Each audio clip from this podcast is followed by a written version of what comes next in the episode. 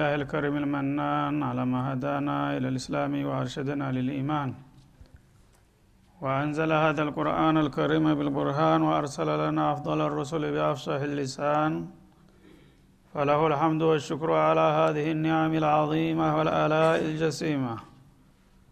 والصلاة والسلام على خير خلق الله وخاتم رسول الله الذي قال ما اجتمع قوم في بيت من بيوت الله يتلون كتاب الله ويتدارسونه فيما بينهم إلا نزلت عليهم السكينة وغشيتهم الرحمة وحفتهم الملائكة وذكرهم الله في من عنده وعلى آله وصحبه ومن اهتدى بهدي وبعد. فقد وقفنا في الدرس الماضي عند قوله جل وعلا من سورة البقرة يا أيها الذين آمنوا لا تقولوا راعنا وقولوا انظرنا واسمعوا. وقولوا انظرنا واسمعوا وللكافرين عذاب أليم. فلنبدأ من هناك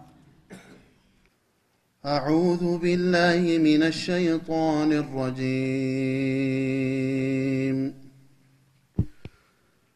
يا أيها الذين آمنوا لا تقولوا راعنا وقولوا انظرنا واسمعوا وللكافرين عذاب أليم. ما يود الذين كفروا من أهل الكتاب ولا المشركين أن ينزل عليكم من خير من ربكم والله يختص برحمته من يشاء. والله ذو الفضل العظيم. ما ننسخ من آية أو ننسها نأت بخير منها أو مثلها. ألم تعلم أن الله على كل شيء قدير؟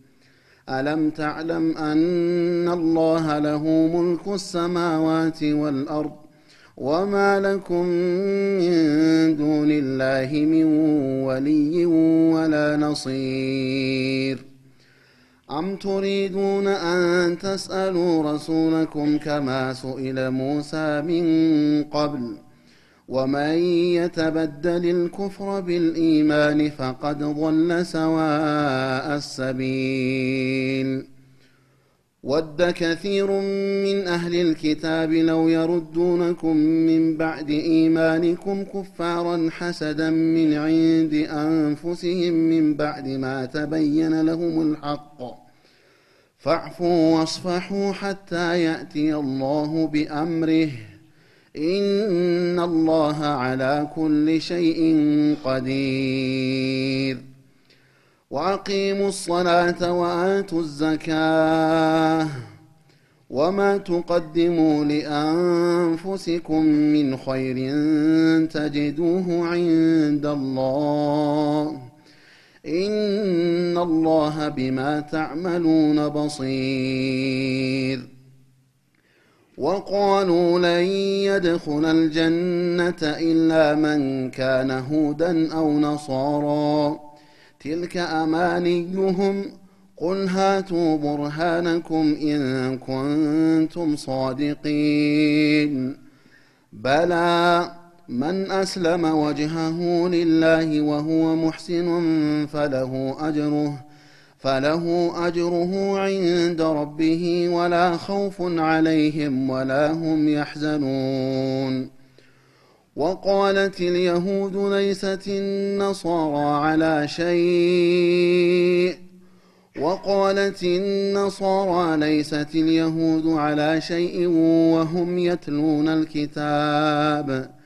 كذلك قال الذين لا يعلمون مثل قولهم. فالله يحكم بينهم يوم القيامة فيما كانوا فيه يختلفون. أعوذ بالله السميع العليم من الشيطان الرجيم.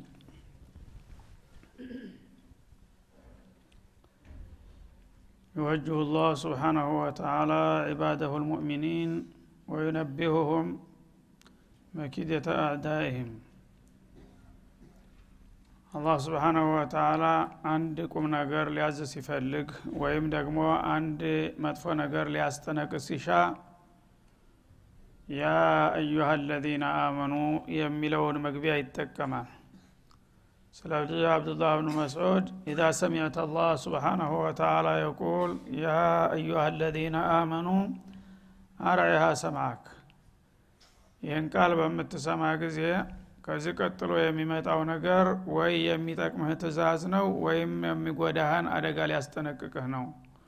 በመሆኑም ትኩረት ሰጥተ ጆሮህን መለገት አለብህ ይሉ ነበረ።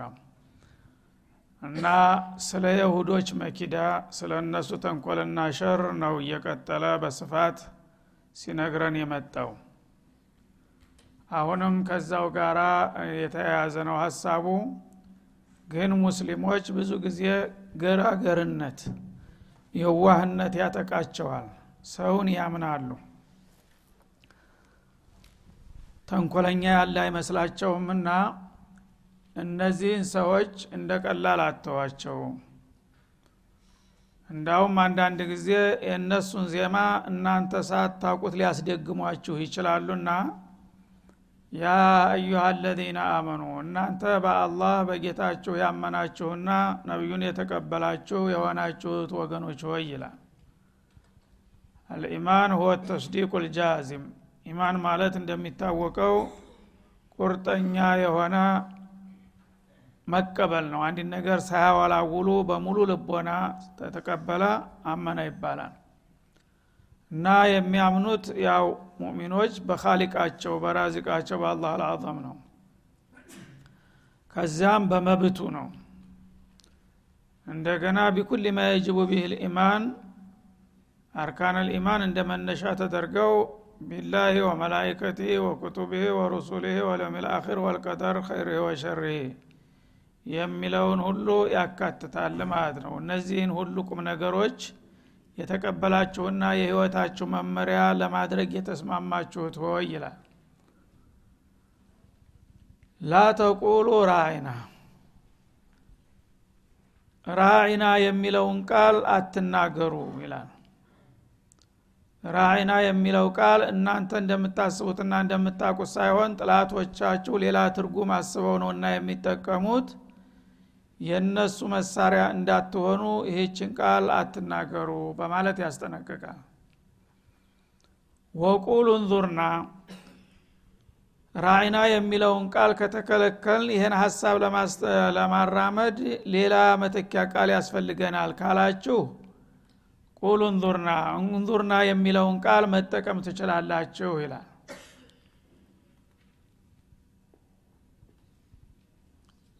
ወስማዑ እና እኔ የምላችሁን ነገር ጠቃሚ ነውና ተልባችሁ ስሙ።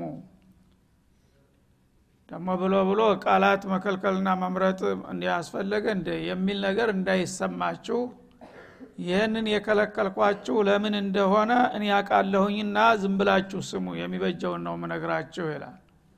ወሊልካፊሪን አዛቡን አሊም የአላህን ምክርና ማስጠንቀቂያ የማይሰሙና የማይቀበሉ ለሆኑ ከሃዲዎች አሳማሚ የሆነ ቅጣት አለባቸው።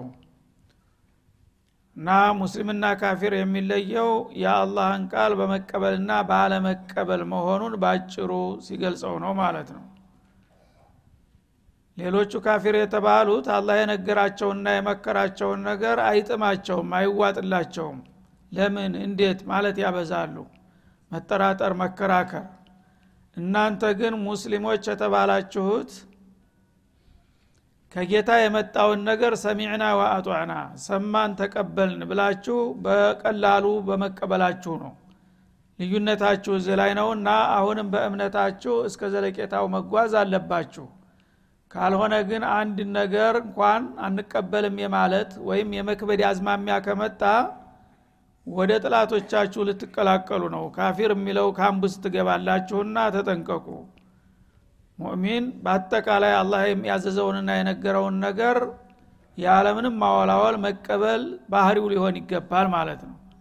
ሙእሚን ብለት ያበቃ እዚህ ላይ የምትል ከሆንክ ያ አንዷን አያት አንዷን ከሊማ በመካድ በሙሉ ካፊር ልትሆን ትችላለህ ማለት ነው። እና ሌሎቹም በ percent ነው የምትበላለጡት። ሌሎቹ ብዙ ነገር ክደዋል አንተ አንድ ነገር ካድክ ግን ካደ የሚለው ውስጥ ከተገባ በኋላ የክደታ አይነት መስፋትና መጥበቡ ልዩነት የለውም ማለት ነው። እና ይሄ አያት እንግዲህ በጣም ብዙ ሰዎች በቀላሉ የሚሳሳቱበትን ትልቅ ቁም ነገር ነው የሚጠቁመን ማለት ነው። ሙስሊም ተብለው አንዳንድ ጊዜ እንዳውም ዱዓቶች ወይም አሊሞች የተባሉ ሰዎች በዲን የተረጋገጠውን ነገር አይዝ ላይ እንኳን ይልሃል ማለት ነው። ስብናላህ እዚህ ላይ አላህ ይሳሳታል እዚህ ላይ አላህ አያቅም ማለት እኮ ነው ትርጉሙ። አላህ ያለውን ሰሚዕና ወአጡዕና ነው እንጂ አንድ ነገር ሊከብድህ አይገባም ሊያከረሸርሽህ ማለት ነው።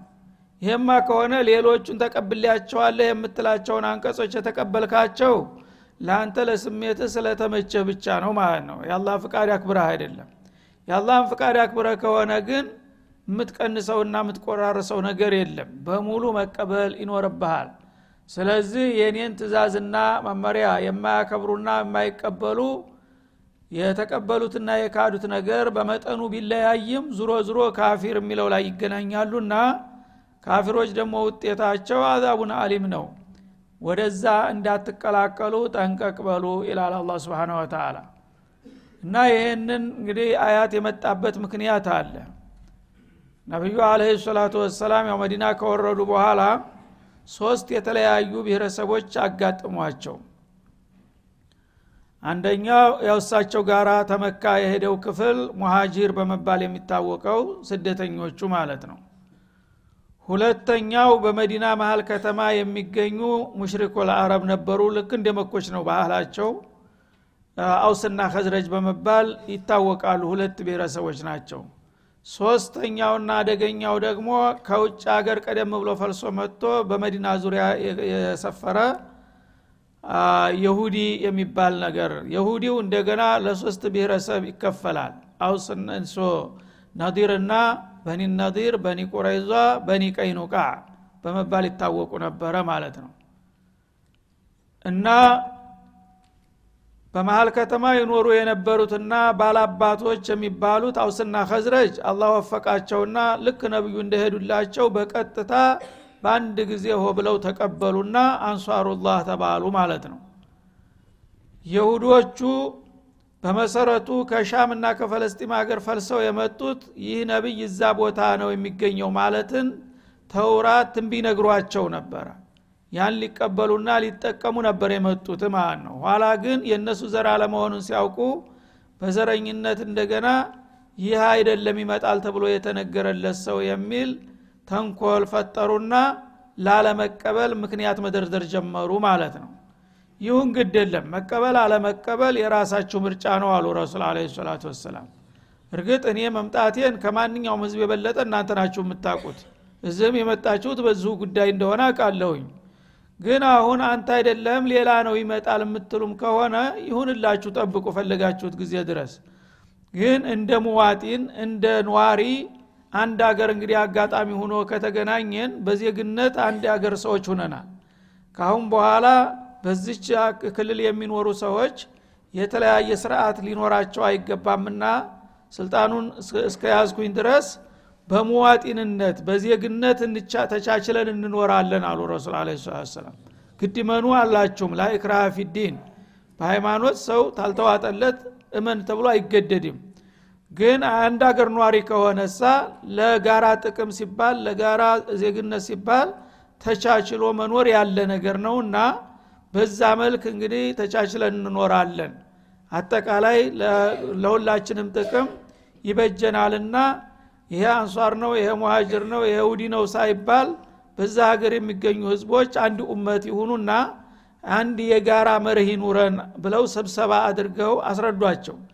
ያነ እነሱም ቢማለቱ ደግሞ ሌላ ችግር ያመጣብናል ብለው ስለፈሩ ያው ነብዩና አንሷሮቹ በጣም በዝተዋል እና ይሻሉ ለማዘናጋት ያለ ጊዜው ማለት ነው። ተስማምተናል። ሃይማኖትን በግድ ተቀበሉ ካላላችሁን እንደ ዜጋ አብረን ተቻችለን መኖር እንችላለን በሚሏቸው ጊዜ እንግዲያውስ ያው ስርዓት ሃይማኖታችሁን እንደፈለጋችሁ እንደለመዳችሁ መቀጠል ትችላላችሁ። የራሳችሁን ሃይማኖት ማስተማር ትችላላችሁ መስበክ ትችላላችሁ ጸሎታችሁ እንደለመዳችሁ መቀጠል ትችላላችሁ።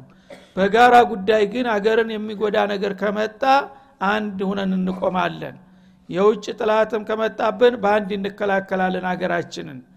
እና ከማንኛውም ውጭ ወገን ጋራ መወገንና ከሌላ ጋር መመሳጠር አይፈቀድም። በዚህ ትስማማላችሁ ሲሏቸው አሁን እንስማማለን ብለው ፈረሙ እንዳውም ሻርት ማለት ነው። ተፈራርመው ተስማምተናል ብለው ቁጭ አሉ። ከዛ በኋላ እንዲሁ እያደቡ ውስጥ ውስጡን ከሌላ ከውጭ አገር ጋር መኮች ጋር እየተላላኩ ስራቸውን ቀጠሉ ማለት ነው። አይታወቅብንም መስሏቸው። አላህ ግን ለነቢዩ ይነግራቸዋል እለት ተዕለት የሚሰሩትና የሚናገሩትን ነገር ማለት ነው። አሁንም ያስጠነቅቋቸዋል። ተው እንደዚህ ነገር ተንኮል አያዋጣችሁም ይሏቸዋል። ኋላ ትንሽ ቆያይቶ ከመኮች ጋር ያለውን ሁኔታ አላህ ልባት ሊሰጠው ፈልጎ በበድር ዘመቻ አይመቱ ምት በሚመቱበት ጊዜ መኮች ተደናገጡ የሁዶቹ ማለት ነው። ምክንያቱም አይሳካለትም። በቀላል ይወድቃል ብለው ነበር ያሰቡት። መኮችን ሲያስተነፍሱ ካሁን በኋላ ሁለተኛው ዙር የእኛ ነው ዱላው የሚል ተሰማቸውና ለመሽቀዳደም የበለጠ ተንኮላቸውን ማጠናከርና ከመኮች ጋር መላላክ ጀመሩ በሰፊው። አሁንም አስጠነቀቋቸው ከዛ በኋላ እዚህ ያለውን ህብረተሰብ ራሱ ለመቦርቦርና ለማሳሳት የተለያዩ ተንኮሎችን ደግሞ መፍጠር ጀመሩ ማለት ነው። በቃላት ደረጃ ሳይቀር በግልጥ ነቢዩን መሳደብ ወይም መከላከልና ማስተባበሉ እንደማያዋጣቸው ሲያውቁ አዲስ ፈሊጦችና ዘዴዎችን እየፈጠሩ በነዛ በእጃ ዙር ቃላቶች በቅኔ አነጋገር ነቢዩንና ሃይማኖታቸውን ማንቋሸሽ ጀመሩ ማለት ነው እና የእኔ ሰው ለሚሏቸው ለሚቀርቧቸው ትርጉሙን ይነግሯቸዋል። እንደዚህ ምንለው እኮ እንዲህ ለማለት ፈልገን ነው ይሏቸዋል። በተለይ የቋንቋ እንግዲህ መዛመድ ያለ አንዳንድ ጊዜ ቋንቋዎች ይገናኛሉ። ራዒና የሚለው ቃል በአረቦቹም የታወቀ ነው። በእነሱም በይሁዶቹም በአብራይስጥም ቋንቋ የታወቀ ነው። በነዛ በኩል ያለው ትርጉም ሌላ በዚህ በኩል ያለው ትርጉም ሌላ ነው። ቃሉ ተገናኝቷል ማለት ነው እና ሰሃቦቹ ነቢዩ ጋር መጥተው ቁርአን አስተምሩን ለማለት ሲፈልጉ ወይም ምከሩን ለማለት ሲፈልጉ ያ ረሱላላህ ራዒና ይሏቸዋል። እና የዛ ጊዜ ምን ማለት ነው? ያው አስተምሩን። ሲያስተምሯቸው ደግሞ ፈጠን ፈጠን ብለው ሲያስተምሯቸው ያለፈውን እኳ አላጠናውትም ቀስ ይበሉ እስጢፋታ ይስጡኝ ለማለት ራዒና ይላሉ ማለት ነው። እና ቀስበል ይሄኛውን በደንብ ላብስለው ለማለት አትደራርብቢ ለማለት ራዒና ይላሉ። የአክብሮት አነጋገር ናት። ትንሽ ፋታ ስጠኝ እንደሚባለው ማለት ነው። ይችን ሲሰሙና ጅሬ በእነሱ ቋንቋ ደግሞ ሌላ ትርጉም አላት። ይችማ ካለች በዚች ቀዳዳ ገብተን እኛም የልባችን መናገር አለብን አሉና ውይይት ጥያቄ አለን እያሉ መምጣት ጀመሩ ማለት ነው። ሪፋ አብኑ ዘይድ የሚባል መልቲ ከኸም ነበረ። እሱ በተለይ በየጊዜው ጥያቄ አለኝ እያለ ነቢዩን እየመጣ ያናግራቸዋል። እሳቸው ደግሞ ምና ሊያምን ፈልጎ ይሆናል እያሉ ሁልጊዜ እድል ይሰጡታል ማለት ነው። መጥቶ አጠገባቸው ይቀመጥና አበልቃሲም ራዒና ይላል። ራዒና በአይናቸው እየተጠቃቀሱ ግን ይስቃሉ የእሱ ወገኖች ከዳር ያሉት ማለት ነው። እና ይህ ጊዜ ጥርጣሬ ተሰማቸው። ከአንሷሮች መካከል ሰዕድ ብኑ ሙዓዝ የሚባለው ሰሃቢ ይችን ነገር ያቅ ነበር። በሁለቱም ቋንቋ ምን እንደሆነ ትርጉሟ ማለት ነው። ተነሳና አንድ ቀን አለ። እንዴት እንድትላላችሁ? እንደ እናንተ ስትሏላችሁ አይደለም እንደ አለ። እኛ የምንለው ሌላ እናንተ የምትሉት ሌላ። ይችን ቃል ደግሞ ቢናገር አንድ ሰው አንገቱን በዚህ ሰይፍ ነው የምቆርጠው አለ። ሳዕድ ተነስቶ ይሄ ጊዜ ሙሃጅሮች አያውቁም ይሄ ነገር ምን ተንኮል እንዳለ። ሀታ አንሷሮቹም ሌሎቹ አያውቁም ማለት ነው ምንድ ነው ሲባል አላህ ይህንን አያት ወደ ወረደ ማለት ነው። ሰዕድ ያለው ትክክል ነው። እና ካሁን በኋላ ራዒና የሚለውን ቃል እንዳትጠቀሙ። እነዚህ የሁዶች የእናንተን ቋንቋ ተጠቅመው የራሳቸውን መልእክት እያስተላለፉ ነው ያሉትና ይህን ቃል እንዳትናገሩ በማለት አላህ ማዕቀብ ጣለ ማለት ነው።